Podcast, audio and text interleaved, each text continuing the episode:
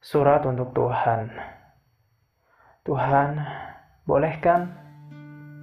Bolehkan suratku semalam kusalin di sini untuk kudengar lagi kapan-kapan.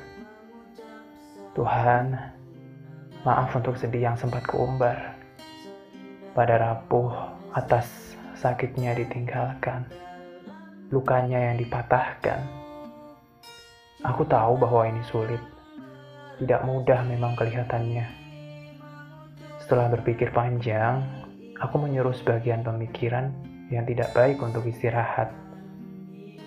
Ia hanya lelah, bukan menyerah. Tidak ada yang salah. Yang salah jika terlalu memaksakan yang bukan. Sekarang aku akan mengubah bahwa yang baik tidak akan meninggalkan dengan dalih apa pun.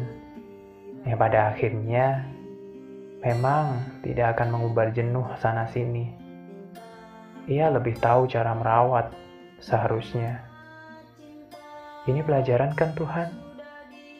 Agar besok aku tidak lagi salah jalan, tidak lagi salah tujuan, tidak lagi buru-buru membuka pintu yang hanya diketuk satu kali.